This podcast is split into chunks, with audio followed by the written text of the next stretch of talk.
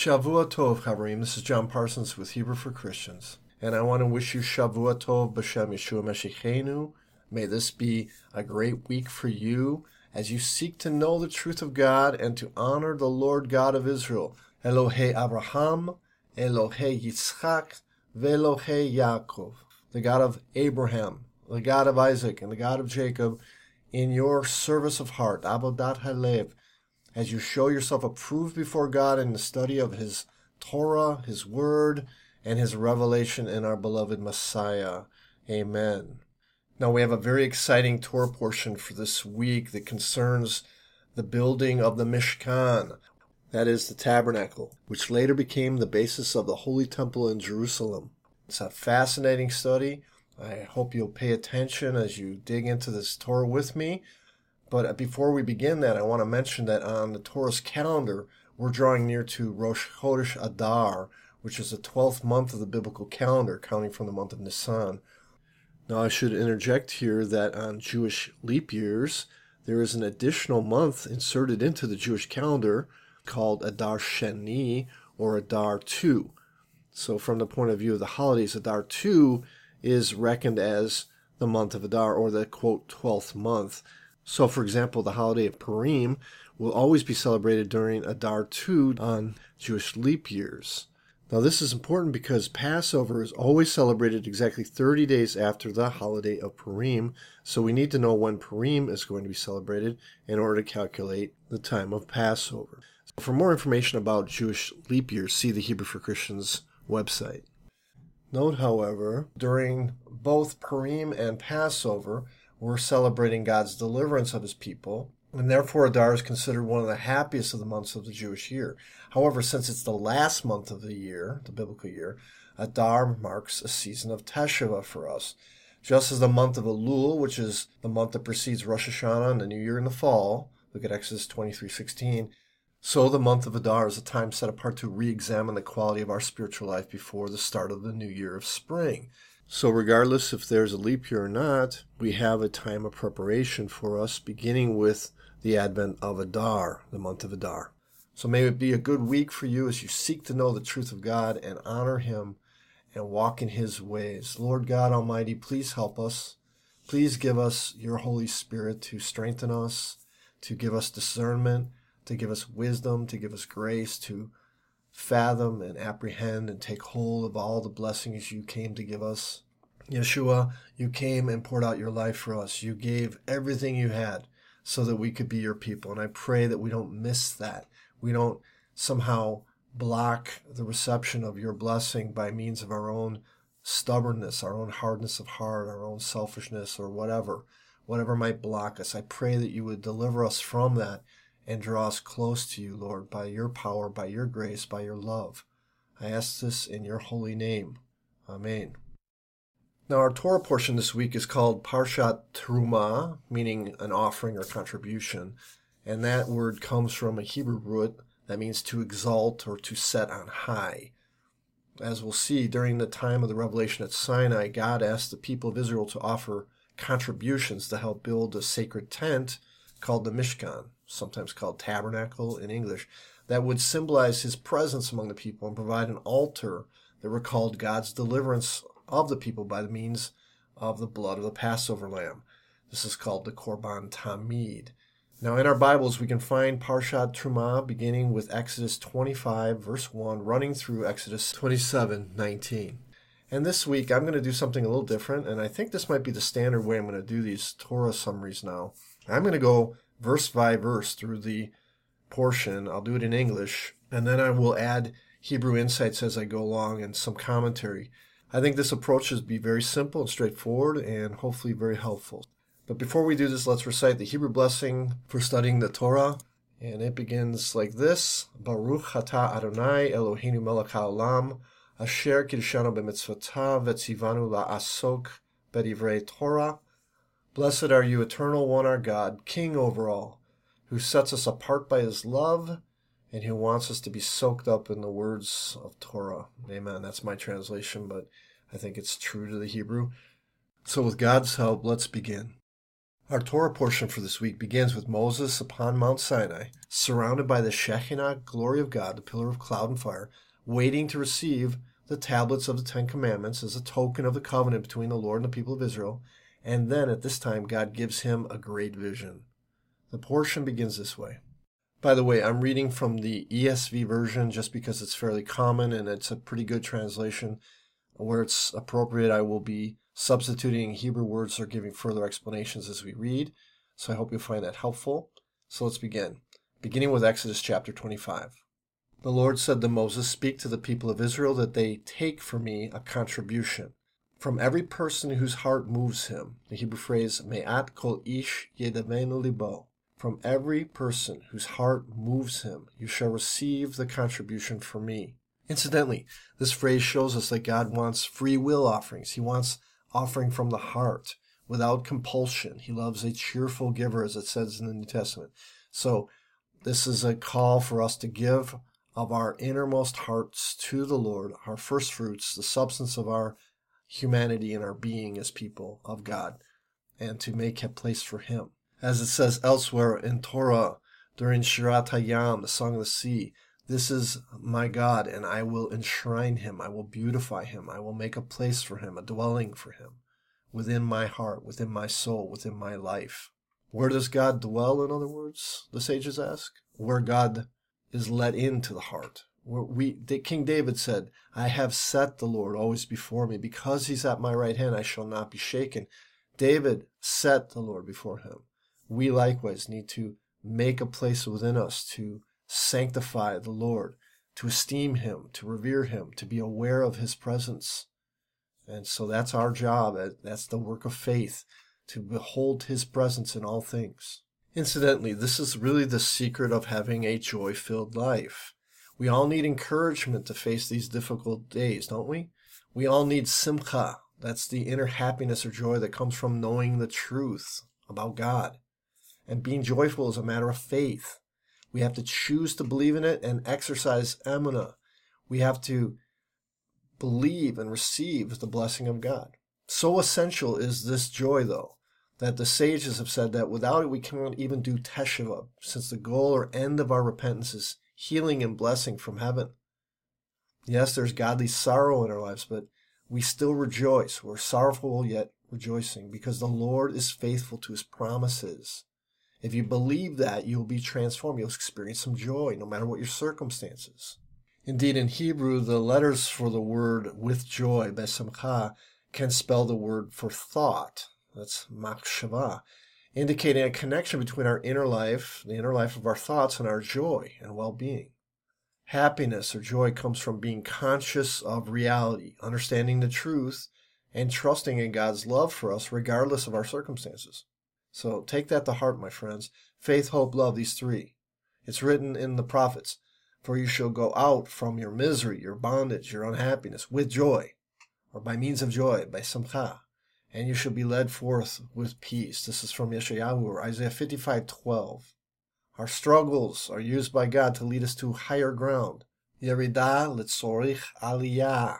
Descent is for the purpose of ascent. Therefore we die daily, as Yeshua said, Truly, truly, I say, unless a grain of wheat falls to the ground and dies, it remains alone. But if it dies, it bears much fruit. This is from John's Gospel, 1224. Which means that a higher realm of existence breaks forth from the extinction of a lower form that preceded it. The life of Messiah triumphs over death. We follow him. It's by means of his being the seed that died that we are then taken up into the bloom and life and being of his resurrection power.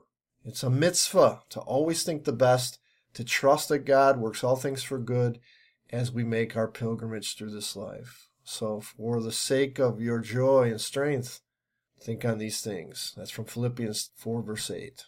Getting back to our Torah portion, it continues, and this is the contribution that you shall receive from them gold, silver, and copper, blue and purple and scarlet yarns, and fine twined linen, goat's hair, tannerjum skins, goat skins, acacia wood, oil for the lamps, spices for the anointing oil, and fragrant incense, ketoret, onyx stones, stones for settings, for the ephod and for the breastpiece. And let them make me a sanctuary, that I may dwell in their midst. This is the key phrase of this opening section. Va'asuli mikdash veshanchanti betocham. Let them make me a sanctuary, mikdash, a holy place, that I may dwell in their midst. Exactly as I show you concerning the pattern, the tabnit hamishkan, the pattern of all its furnishings, so you shall make it. Now that begins our Torah reading for this week, the call for a sanctuary. And again, the key is that God wants to dwell in the midst of his people. The fire of Sinai that Moses experienced, the glory cloud, the Shekinah, he wants it to be carried among the people within them, within their hearts. And it's going to be symbolized by this tabernacle or Mishkan. So again, the Lord said to Moses, Speak to the children of Israel that they should take from me a contribution, terumah, that's the name of our Torah portion, from everyone whose heart is moved. And that begins this reading for this week. The sages remark that the phrase take from me a portion states a principle of spiritual life. In every circumstance, wherever you go or whatever you do, bring God into your experience. Look at 1 Corinthians 10:31. Take for me a portion means take the desires and pleasures of the ordinary and transform them to be for me, that is, for the soul or for the heart of your spiritual life. This further explains the custom of offering up a hundred blessings a day in our lives. We give thanks to God for the mundane pleasures of our everyday lives, whether we're tasting a fruit or watching a baby take his first steps or seeing some great events. We are still, in every case, sanctifying the Lord God by acknowledging his presence, by making a place for him within our hearts and within our experience. And that's the way of sanctification, of growth, is we open our eyes and our hearts to his presence. When God said to Moses, Let them make a sanctuary, a mikdash for me, so that I can dwell in their midst, this is the, the essence, if you will, of our relationship to God. We are to make a place for him. This is essential to understand. The Mishkan, or the tabernacle, was a revelation of a pattern, a symbol that would prefigure further revelation for the people, namely that of the Lamb of God, as we'll see as we continue our study of Torah. Our Torah portion continues on in Exodus 25, verse 10 here. They shall make an ark of acacia wood, aron etze shittim. Two cubits and a half shall be its length. Now, a cubit is about 21 inches long and the the ark was supposed to be a cubit long and a cubit and a half in its breadth and a cubit and a half in its height. Incidentally, see the Hebrew for Christians website for diagrams about these things, including more specific measurements about cubits and hands breadths and so on that are used to describe the Torah's uh, measurement system. Now, returning to our text, you shall overlay it with pure gold, that's zahab tahor. Inside and outside shall you overlay it. That's key because we'll see that that implies a certain construction of three in one here that's very, very telling. And you shall make a crown of gold upon it. This is zer zahab. You shall cast four rings of gold for it and put them on its four feet, two rings on one side and two rings on the other. You shall make poles of acacia wood and overlay them with gold, and you shall put the poles into the rings of the side of the ark to carry the ark by them. The poles shall remain in the rings of the ark, they shall not be taken from it. And you shall put into the ark ha'edut, the testimony that I shall give you. That's referring to the Ten Commandments that Moses received. Okay, first of all, God wanted an ark of acacia wood to be made that was to be overlaid with pure gold inside and out. The sages say that first a wooden ark was made, and then two pure gold boxes, one to fit inside the wooden box and another to fit around the wooden box, thereby creating a three in one box. In other words, the ark was composed of three separate and overlapping boxes a wooden box covered by a gold box with another gold box inside. The ark was also to have a crown of gold called a zer that went around its top and that would hold the ark's cover called the kaporet, which we'll talk about a little bit here.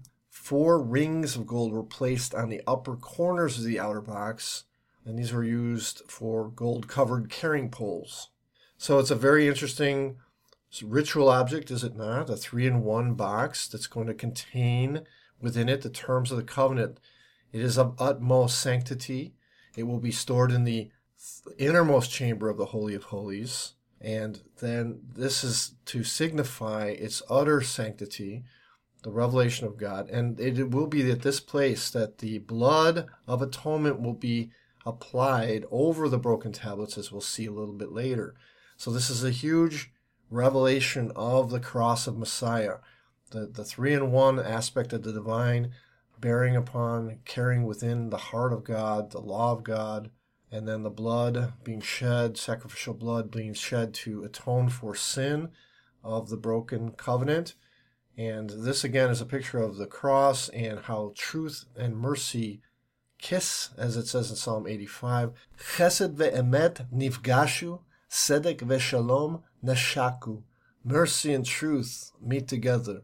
Righteousness and peace kiss each other. This is Psalm 85:10. So very, very fascinating that we have this prefigurement of the cross of Messiah and his work as our Kohen Gadol, the new covenant, prefigured here in the Ark of the Covenant.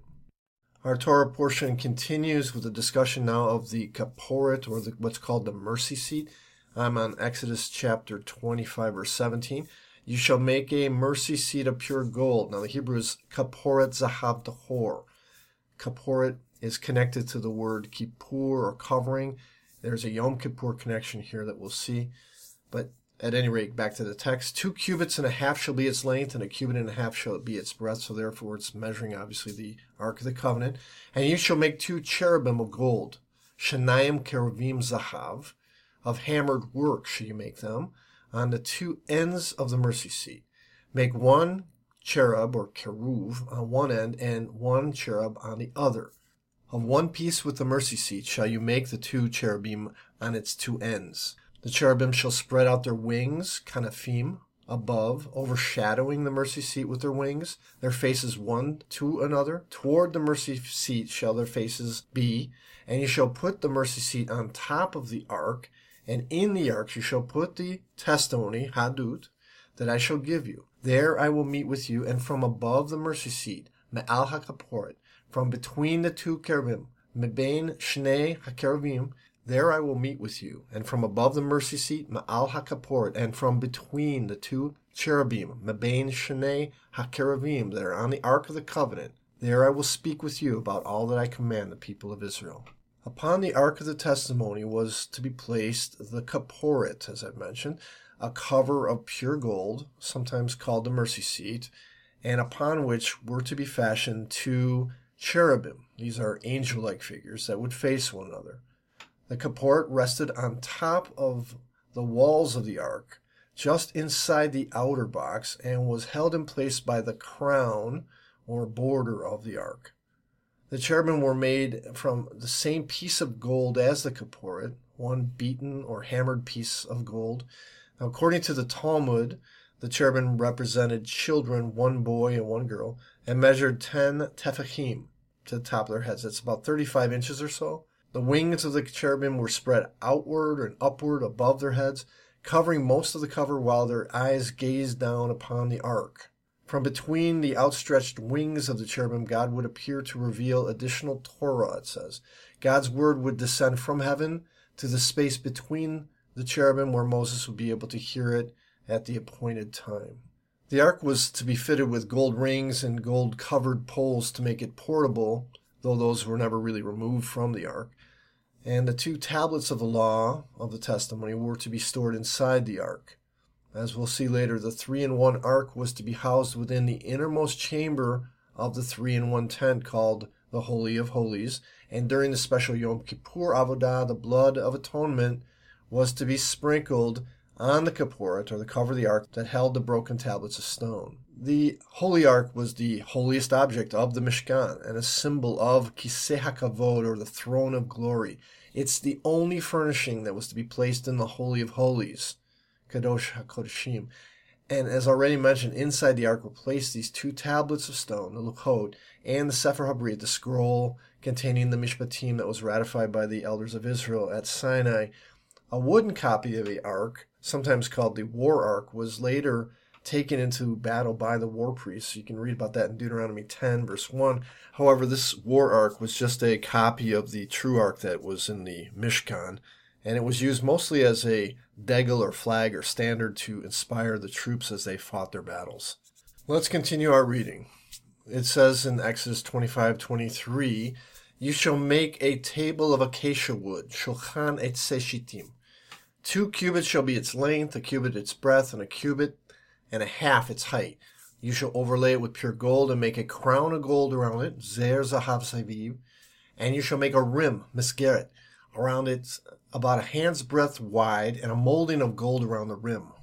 And you shall make for it four rings of gold, and fasten the rings to the four corners of its legs.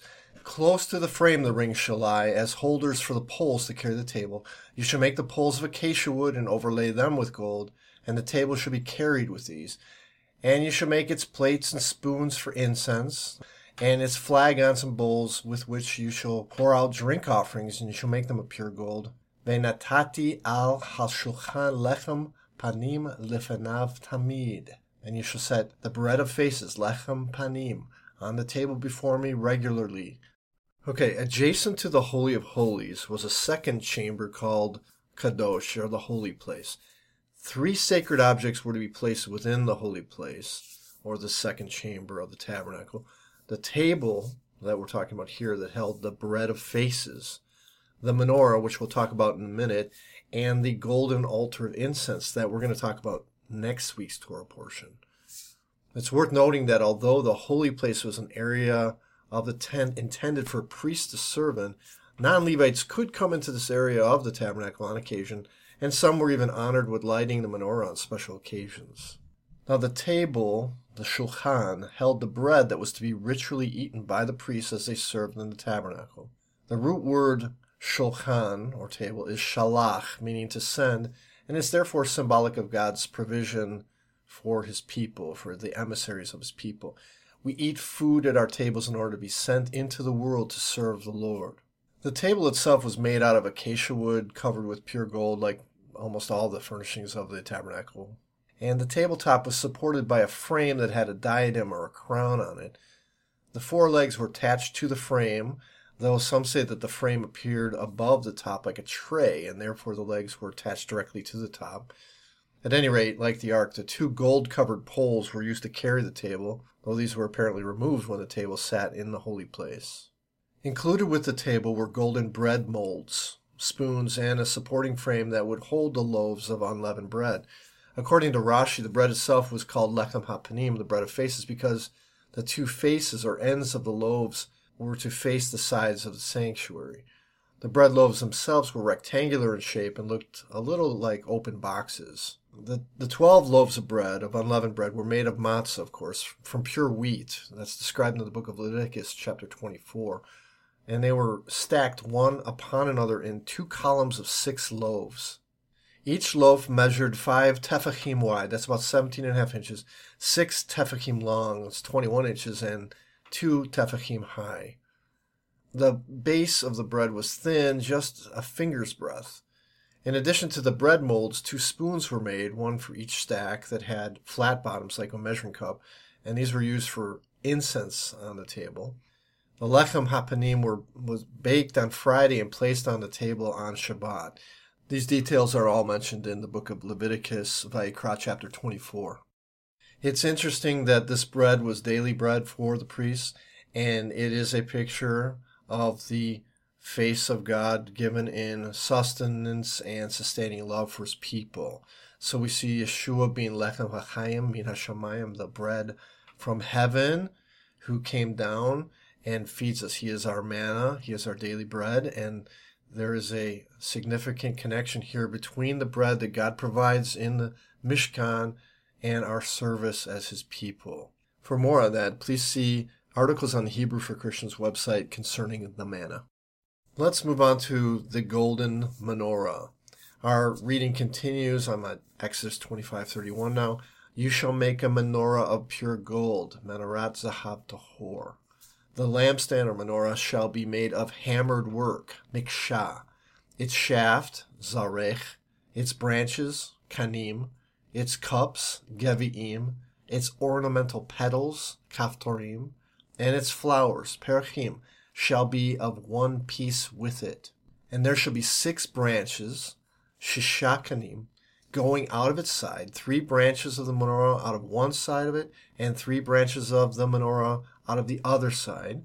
Three cups made like almond blossoms, geviim meshekadim, each with petals and a flower on one branch, and three cups made like almond blossoms, each with petals and a flower on the other branch. So for the six branches going out of the menorah, Note that this implies that, strictly speaking, the menorah is the central shaft from which these branches extend, and this central shaft is the shamash, which is the servant was kindled to bring light to the rest of the flames there. So it is truly a picture of Messiah, Yeshua, our great light of the world. The menorah, as I hope you can see through this description in Torah, resembles a tree. And on the menorah itself there shall be four cups made like almond blossoms with their petals and flowers, and eh, petals of one piece with it which shall be under the pair of six branches going out from the menorah. Their petals and their branches shall be one piece with it, the whole of it, a single piece of hammered work of pure gold. Ye shall make seven lamps, Shiva Nerot, for it, and a lamp shall be set up so as to give light on the space in front of it. Its tongs and their trays shall be of pure gold. It shall be made with all these utensils out of a talent of pure gold. And see that you make them after the pattern Tabnit, which is being shown to you on the mountain. So, what a fascinatingly complex image we have here of the sacred menorah or lampstand that was formed from one piece of pure beaten gold and weighed over 3,000 shekels of silver. That's over 100 pounds. It was highly decorative, a highly decorative work that had seven branches with seven lamps. The seventh branch, as I'm calling it, is actually the shamash, which was elevated above, and would, the other lamps with wicks would be bent toward. Nine flower blooms, 11 fruits, 22 cups are all identified. According to the Talmud, the menorah measured 18 tefachim or palms in height from the base of the starter lamps, or roughly five and a quarter, five and a half feet. It's called the lamp of God, Ner Elohim in the scriptures. Look at 1 Samuel 3, verse 3 for that.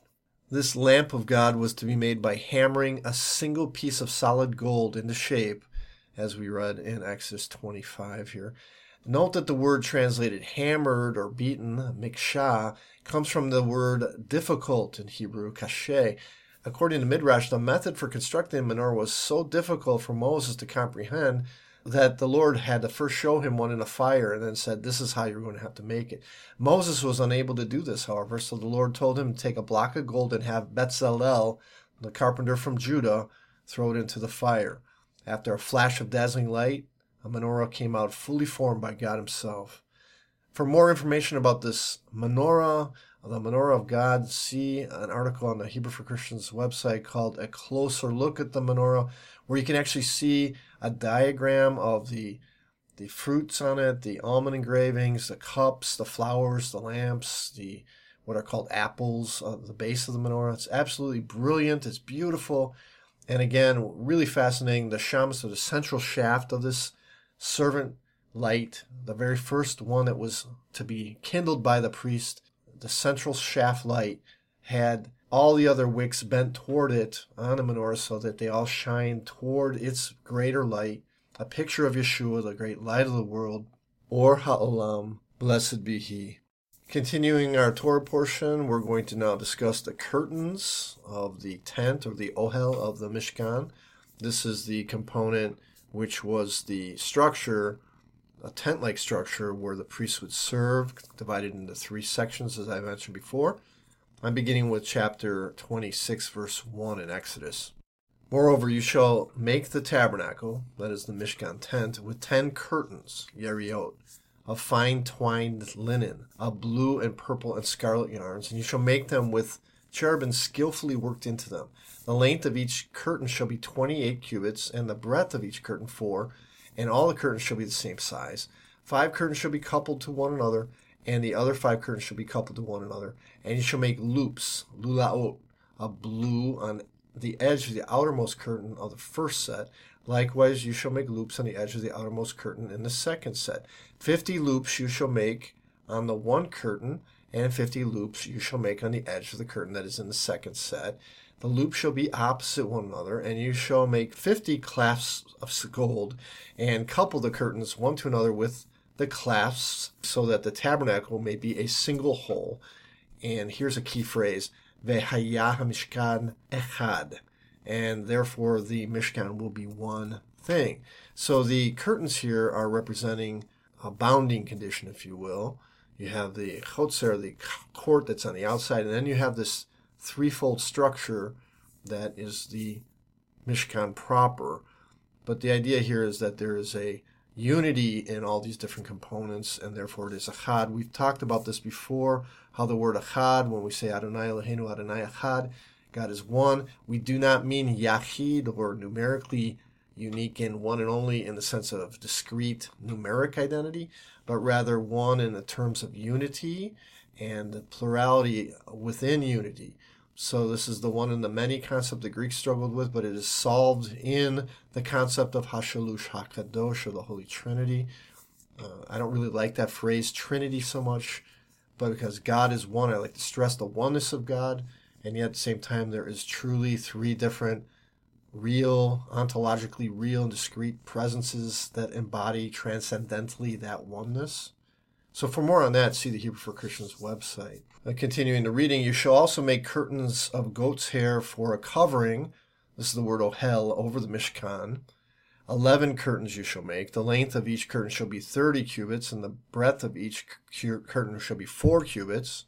The eleven curtains shall be the same size. You shall couple five curtains by themselves and six curtains by themselves. On the sixth curtain you shall double over at the front of the tent.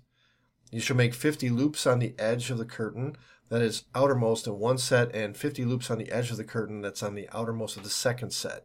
Let me interject something here, and that is about the role of oral tradition and Talmud and other types of texts that we have that explain things outside of the biblical text that are not necessarily to be inimically understood or hostile. We shouldn't be hostile toward these things. In other words, as we read this thing, as I'm reading it, it's confusing. And you have to go slowly through the text to get a, a real read on what's happening here. And, and the more you study it, the more closely you ask questions about what's going on. What is this loop, lulaot? What are, what are the clasps, karsim? How are how is this to look, and, and what is it? How is it to be put together? You begin to understand that not everything is written down in the Torah that explains what the Torah is. For example, there is no explicit description of how the menorah was made. It was just, we're just told that it was thrown in the fire and came out. Uh, there are other examples. We, we have sort of general descriptions given here, but the details about how to form these clasps and loops and how to twine and embroider these things, the, the, the, the design of the, of the screening in the tent and other things, the parochet, the patterns and the colors used and so on, what exactly the cherubim look like and how they were formed. A lot of that is left outside of the, the description we read in the Torah. So we have to go to outside sources to take a look at that. And we don't have to be afraid of that. We, we can just trust that God has given us what we need to understand in the written Torah. And yet consult these other sources to get a better idea of what's happening. One thing certain though is that if you're going to go to outside sources about the Torah and about how the Mishkan is assembled and put together in its components and its fine tuning, if you will, you're going to go to Jewish sources. You're not going to go to Gentile sources that know nothing about this. You're certainly not going to read Martin Luther about the details of the Mishkan. It's just not going to, he's not going to have any information there for you. You have to go back and look at the Hebrew. You have to go back and look at Talmud and the other kinds of conversations that have gone on about this, and then start tentatively putting it together. This again goes back to the concept that the Torah doesn't come with its own dictionary or instruction manual about how to read it. We have to do hermeneutics based on common sense. We use the grammatical, logical, grammatical, and historical method to read the scriptures. We we read it in context. We read it in the original language. We we look at how language is being used at that time period to get a better understanding of the words. In the case of the Torah, we can look at the Septuagint or the LXX and see how the Greek is rendered. You know, this was 300 years before the time of Yeshua, and the New Testament writers certainly knew the Greek Old Testament and Greek Torah, so we can get some good ideas about how the Torah was understood and how the Hebrew language was expressed in the ancient Greek language at the time. So there's a method here but it's not a simple one. And a lot of Christian people just seem to not get this idea at all. And they get offended or threatened by it. I think some of this comes from the old battle between Protestant, Protestantism and Catholicism uh, in the West. And of course, the Catholic traditions, the Byzantine traditions, the Russian Orthodox, Greek Orthodox, and so on run into all sorts of exegetical errors here. For example, the Roman Catholic tradition is basically a replacement theology tradition, as you can see. Uh, we don't believe in a Levitical priesthood today. That has been abolished by the Messiah. We have a new covenant, a new priest, a new priesthood. And what the Catholic Church did was it took the concept of the Kohen or high priest, and made that the Pope, took the Levites, Levitical workers of the tabernacle, and turned those into priests and bishops, and then made the laity, the outsiders, the basically the Israelite masses, if you will. And this is a direct copy, kind of an apish copy of the what the Torah describes as being the way of the tabernacle and later the temple. But it really misses the bigger point that the tabernacle and the temple were both foreshadowing the substance to come, and that's the Messiah. So, at the risk of offending my dear Catholic friends out there, please understand that when the priests and the bishops and the pope are all arrayed in their finery and they're going about doing these liturgical rituals. This is a very crude form of replacement theology. There is absolutely no doubt about it. The church does not replace Israel. The people of God, the Christian followers, are in placed or made part of the greater olive tree of Israel. We are partakers of the covenantal blessings of Torah and of the prophets and so on. So don't get the cart before the horse, or as Paul says, don't let the branches boast over the root. The root is the Jewish people, and really the ultimate root is Yeshua, who's the King of the Jews, and from that derives the the political and social body of, of Messiah in this world, but it's certainly not built on a hierarchical system like the Levitical priesthood, certainly nothing like the Catholic Church. If anything, Jesus said, you know, we want to be great in the kingdom of heaven, to be the servant of all. There isn't a big hat, little hat sort of thing going on here. There isn't people that are going to have fine robes that are higher up than others on the scale. When we go to heaven, the greatest will be the the most lowly of the servants, and to be great in the kingdom of heaven is to be the servant of all. So please, please understand that. And uh, so I, I'm digressing. I understand that, but I wanted to interject that here because it is important when we consider what this is and especially as we understand the role of oral tradition. The oral tradition I'm referring to here has to do with the Jewish oral traditions that was set up and established by God Himself through the court system. You remember Jethro and the 70 elders of Israel, the Sanhedrin, and then later Ezra the scribe and the elders of Israel and their role among the people. And really, the whole court system that was put into place where the law was interpreted and applied among the people of Israel. And the Levites had their discussions in the cities of refuge and there was teaching throughout Israel. All that was part of the culture of being Jewish. And that tradition is what I'm referring to here. I'm not talking about crazy hand washing rituals and things that Jesus had a, a problem with, of tithing mint and cinnamon and things like that. No, no, no. I'm talking about tradition that has to do with how we understand the Torah that it is the context and there is evidential reasons for reading our Torah in light of other historical documents to get a better understanding of it. So I hope that makes sense. There's a lot about this on the Hebrew for Christians website about the role of tradition and its importance in our lives. And I don't want to be one of these foolish people who thinks that all you need is Jesus and the Bible. You don't need anything else. And that's enough.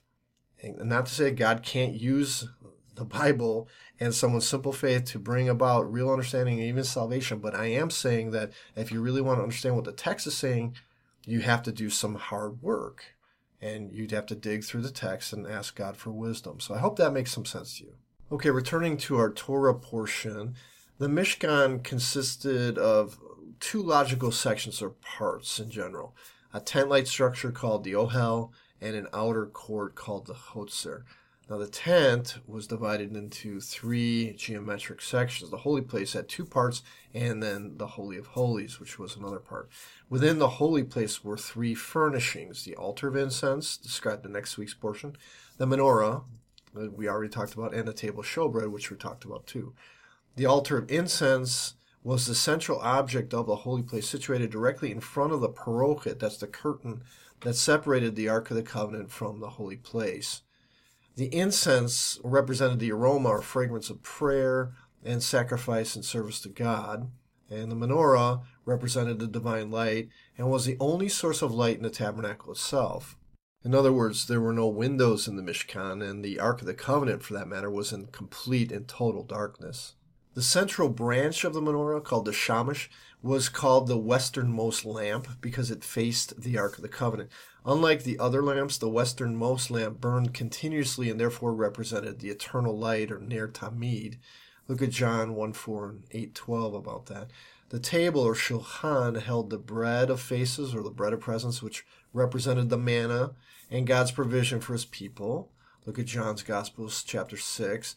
The veil or the parochet separating the holy place from the Holy of Holies is likened to the body of Yeshua that was broken for us. Look at Hebrews 10 12, Matthew 27 51, Hebrews 9 20, and 10 10 and 1012 and so on.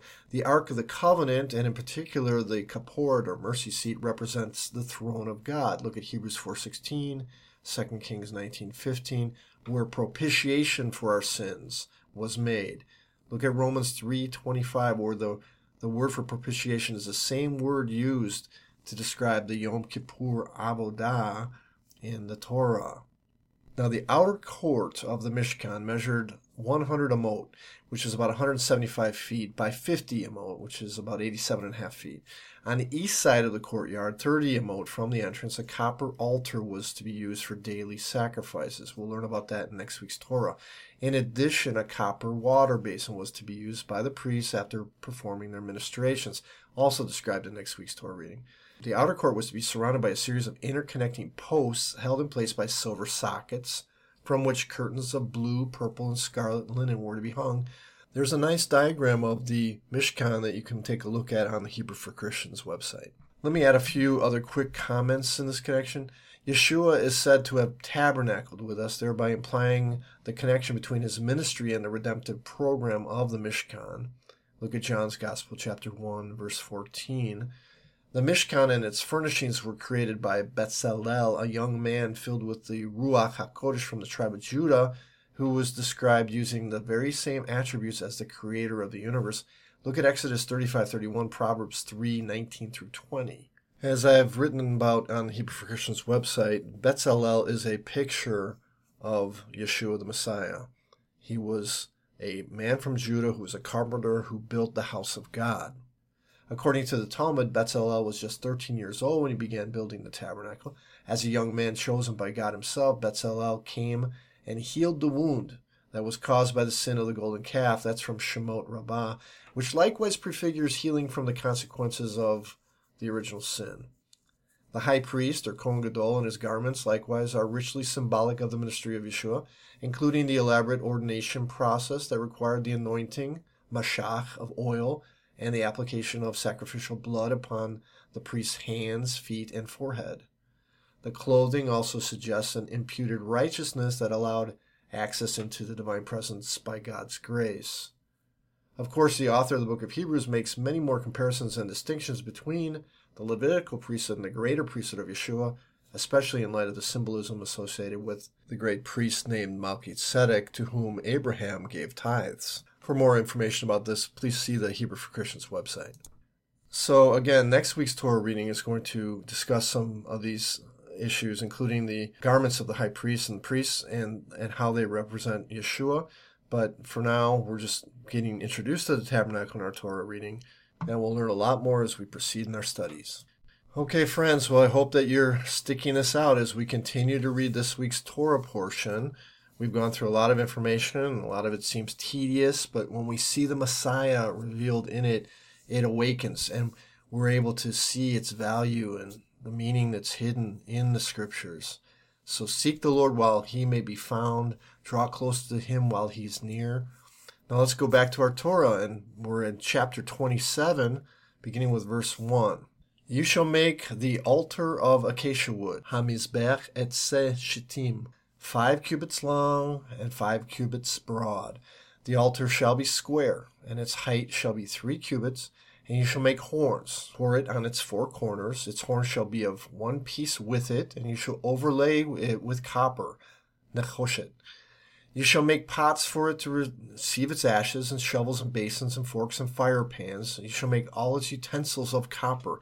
You shall also make for it a grating, a network of copper, and on the net you shall make four copper rings at the four corners, and you shall set it under the ledge of the altar so that the net extends halfway down the altar.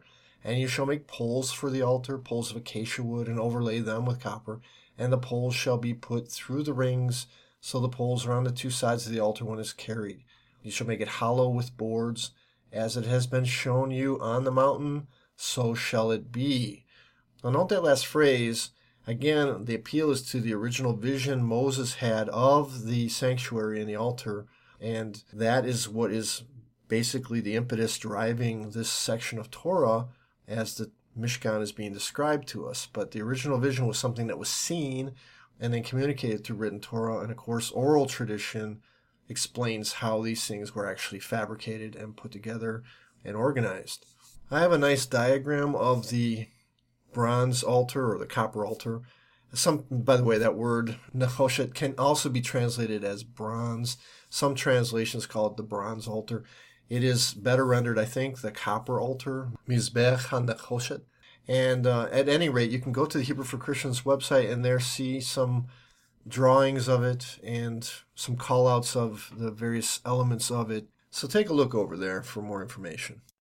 Our Torah portion concludes this week with a description of the court of the Mishkan. Of course, the court was the place where the people congregated to come before the divine presence and brought their animal sacrifices and peace offerings and fellowship offerings. It was a there was a gate that went into the Mishkan here, a beautiful, lovely gate, place wherein the people would enter and be brought into fellowship with the Lord. It was their place to draw near. It was a happy place, beautiful place with singing and all sorts of music making and rejoicing of the people. So, apart from the idea that it's a gloomy place, a place of blood and fire and smoke and all this. This is a place of joy, a place of fellowship, a place of peace. So, of the court it is written, beginning in chapter 27, verse 9, You shall make the court of the Mishkan, Chatzer HaMishkan. On the south side of the court shall have hangings of fine twined linen, uh, 100 cubits long for one side. It's 20 pillars, or amudim, and their 20 bases, adenim, that's related to the word Adonai, by the way, shall be of copper, but the hooks, vavim, of the pillars and their clasps shall be of silver, kesef. And likewise for its length on the north side there shall be hangings a hundred cubits long, its pillars twenty and their bases twenty of copper, but the hooks of the pillars and their fillets shall be of silver. And for the breadth of the court on the west side there shall be hangings for fifty cubits, with ten pillars and ten bases, the breadth of the court on the front to the east shall be fifty cubits. The hangings for the one side of the gate shall be fifteen cubits, with their three pillars and their three bases. On the other side, the hangings shall be of fifteen cubits, with their three pillars and bases. For the gate of the court, Sha'ar HaChatzer, there shall be a screen, Masach, twenty cubits long, of blue and purple and scarlet yarn and fine twined linen, embroidered with needlework. It shall have four pillars, and with them four bases all the pillars around the court shall be filleted with silver. Their hooks shall be of silver, their bases of copper. The length of the court shall be a hundred cubits, the breadth fifty, and the height five cubits, with hangings of fine twined linen and bases of copper. All the utensils of the tabernacle or Mishkan for every use, and all its pegs and all its pegs of the court shall be made of copper. So the outer court was to include the altar with horns of copper at each corner. The dimensions of the outer court are here given, and the entire court was to be enclosed by a fence made with beautiful fine linen on silver poles with hooks of silver and sockets of brass or copper. It's just a beautiful image of a wonderful place where God's redemption was being exemplified for the people. It's a beautiful, beautiful type or analogy, an analog to the instantiation or incarnation of the divine presence in Yeshua. There's so much to learn here, friends, and So many subtleties. There's not a word, a jot, a tittle, kotso shel yod. There's not even a stroke of a yod that is unimportant in our Torah because it reveals the beauty of our Messiah. And don't forget that Yeshua, our Messiah, is the voice of the Lord. His was the voice speaking out of the fire of the burning bush at Sinai. His was the voice speaking the words of the Ten Commandments to Israel. His was the voice speaking to Moses and the mountain. And so please understand that connection. This is vital. I read sometimes I read these Christian books and it just blows my mind that they make it seem as if God the Father is the God of the Old Testament and the God of the New Testament is Jesus. This is ridiculous. It's absolutely absurd and it leads to all sorts of crazy thinking. No, it's one God, Adonai Echad. And the love of God is seen at Sinai as much as it's seen at the cross. We need the law. Faith establishes the law, as Paul says. And yet, the cross, of course, is the means of healing as it was exemplified through the vision of the Mishkan and this altar of sacrifice given therein, and, and in particular, and the daily sacrifice of a lamb. This is called Korban Tamid. It was a defect free male lamb that was to be sacrificed every evening and morning, every day, at the tabernacle. This commemorated the Passover redemption, the blood of a lamb, and it also foreshadowed and foretold the coming Lamb of God. So every day and night, there was a Olah offering, a full consuming fire of the Lamb that was being given up and being put to smoke, brought to heaven, ascending to heaven, a holy fragrance on behalf of the people for their healing and for the love of God to be manifest so that He would dwell in their midst. And that's really what this Torah portion is about. So I hope you see the connection. This will really help us understand our New Testaments better to understand the meaning and the significance of the tabernacle, the Mishkan.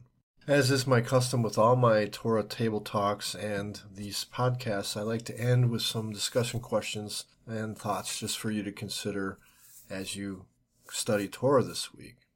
To give you some perspective, the account of the creation of the universe by Hashem is given in just 34 verses. Look at Genesis 1 1 through chapter 2 3. But the description of the Mishkan is described in over 250 verses. So that tells us that this is very, very substantial to the heart of God. This, again, typifies and represents the idea that creation was for the sake of expressing the revelation of the altar of Messiah, that Yeshua is the beginning, lamb slain from the foundation of the world, the center, he's the center sacrifice and the end. He is the great Lamb of God who is upon the throne in the book of Revelation vision that we have. So it's all about revelation and about Yeshua, and the Mishkan is central to that revelation. And concerning the tabernacle, let me tell you that the standard Jewish interpretation following the sage Rashi is that the commandment to create the tabernacle was given after the sin of the golden calf and functioned as a means of repairing the breach caused by that sin rabbinical tradition likes that approach because it wants to separate the giving of the law and the idea of blood atonement and sacrifice for sin. However, some commentators, such as Nachmanides, do not follow Rashi and disagree with him and feel that the tabernacle, as I've said, is the culmination of the revelation at Sinai. After all, it was given during Moses' 40 days and nights up on the mountain it was given in vision. There's explicit language that says it was a vision and a pattern that the people were to receive. Moreover, the idea of blood atonement is intensely linked with the idea of redemption of the Jewish people, first in the Passover, second at the sacrificial ratification of Hasefer Habrit at the beginning of Sinai Revelation, and then later on, of course, through the giving of Messiah and his sacrifice for our sins. The life is in the blood, as it says later in Vayikra, which means that God gave the blood to be placed on the altar to make atonement for our sin. This is Torah. This is central to the idea of Torah. In fact, the book of Leviticus or Vayikra is the central book of the Torah. It is the central idea of all Torah is the idea of blood sacrifice given primarily through the Lamb of God. Now, I think Rashi's point might have been better made had he associated the sin of the golden calf with the, with the waters of separation given through the red heifer sacrifice.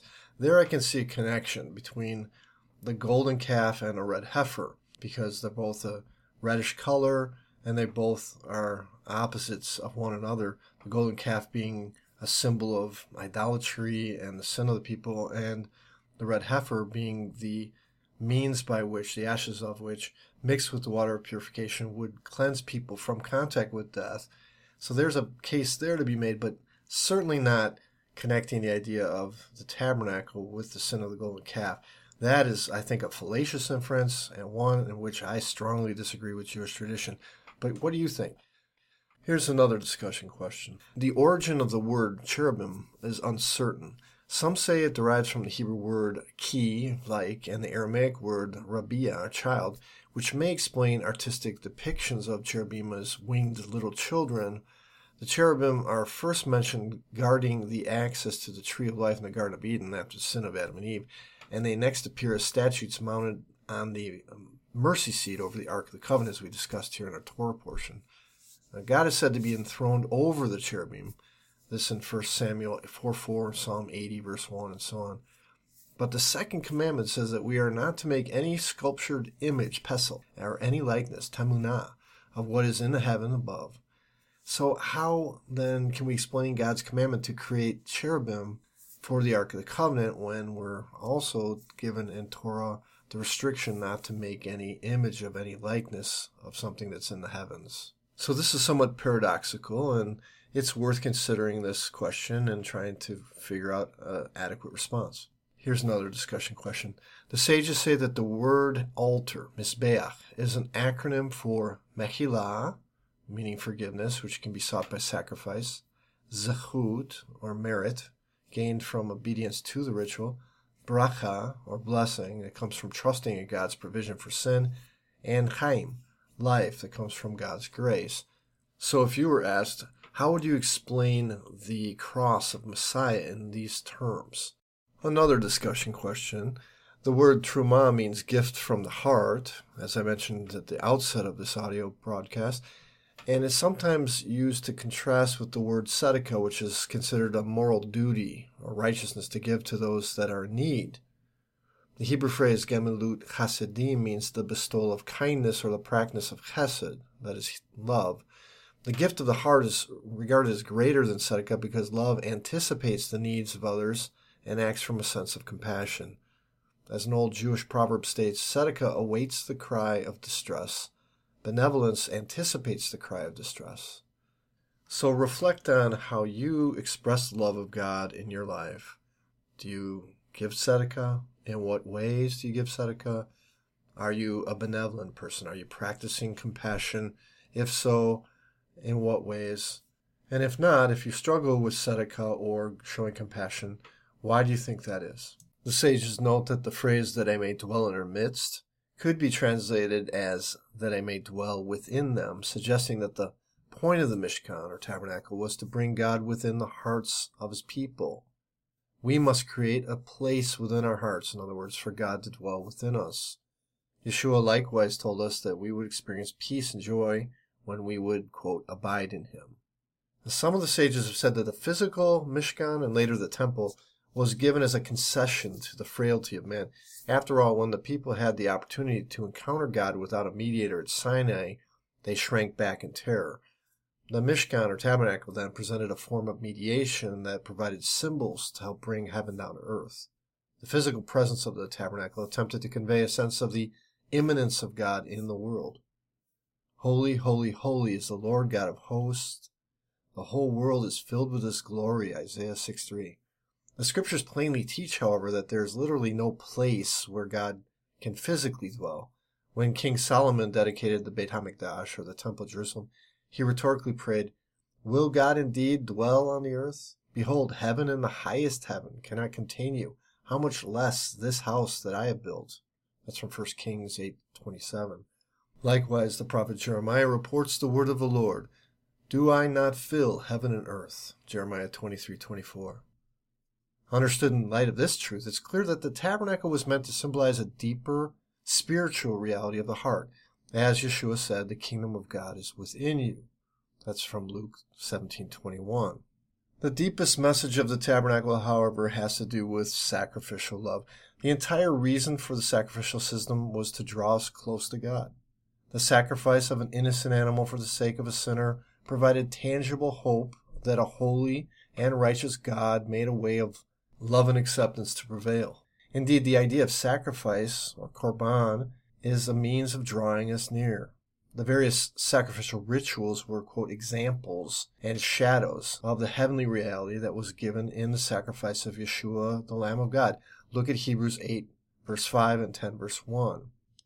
Because of Yeshua, God draws near to us so that we can draw near to Him. He is the ultimate korban that brings us into eternal fellowship with God. Yeshua is the Father's gift of heart given to you. The love of God put the blood of His Son on the cross, just as the love of God provided the altar at the tabernacle, both in the sacrificial rites of the copper altar and in the later fulfillment at the crucifixion of Yeshua. The heart needs to trust in God's personal love. Yeshua stands at the door and knocks, ready to eat a covenant ratification meal with all those willing to put their trust in Him. Look at Revelation 3, verse 20. May you find courage to open your heart to Him now. Well, a lot more could be said about this week's Torah reading, but there are many resources on Hebrew for Christians to help you dig deeper. Please go there and look under the weekly Torah reading and find Parshat Terumah, which is this week's reading, and look at the various articles and links that I have there. Also, download the free Shabbat Table Talk for Parshat Terumah, and that will give you further food for thought about this week's Torah reading. Now, Lord, we just want to thank you for the gift of your word and the truth of your word and what your word does within us to help us grow and to know you better and to savor the greatness and glory that belongs to you alone. Thine, O Lord, is the kingdom, and thou art exalted as head above all everything that exists belongs to you, and we are your people, the sheep of your pasture. Please help us. Please help us draw near to you. Help us to walk with you. God, I beg you, I plead with you. My heart cries out to you. I lift up my hands unto you, Lord. I'm asking that you would help us all. Bring us to you. Restore us to you, Lord. Hashivenu. Turn us, we shall be turned. Refa'enu. Heal us, O Lord. Help us to walk with you. Help us to be your people. Help us to honor you in our words and our deeds. Help us to walk in the fear of the Lord. Help us to keep our minds set on you.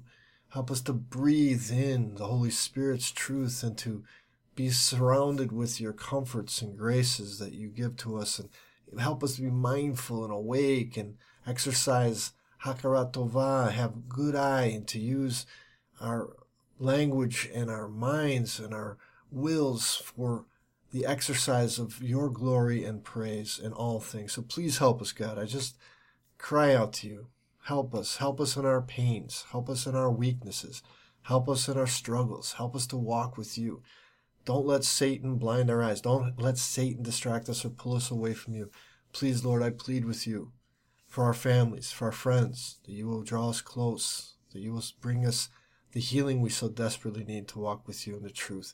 Thank you for hearing this prayer so much. We love you, Lord. And let me end with the great Hebrew blessing. Yevarechecha Hashem yavishmarecha, Ya'er Adonai panav elecha vikuneka, Yisa Adonai panav elecha ve'esem lecha shalom. May the Lord bless you and keep you. May the Lord make his face to shine upon you and be gracious to you. May the Lord lift up his countenance upon you and give you his shalom, his healing love. B'Shem Yeshua Meshichenu Hu Hadon, in the name of Jesus our Messiah. He is the Lord. Shavua Tov, Chodesh Tov, every blessing in Messiah, be it on you by faith. Receive it now. Amen.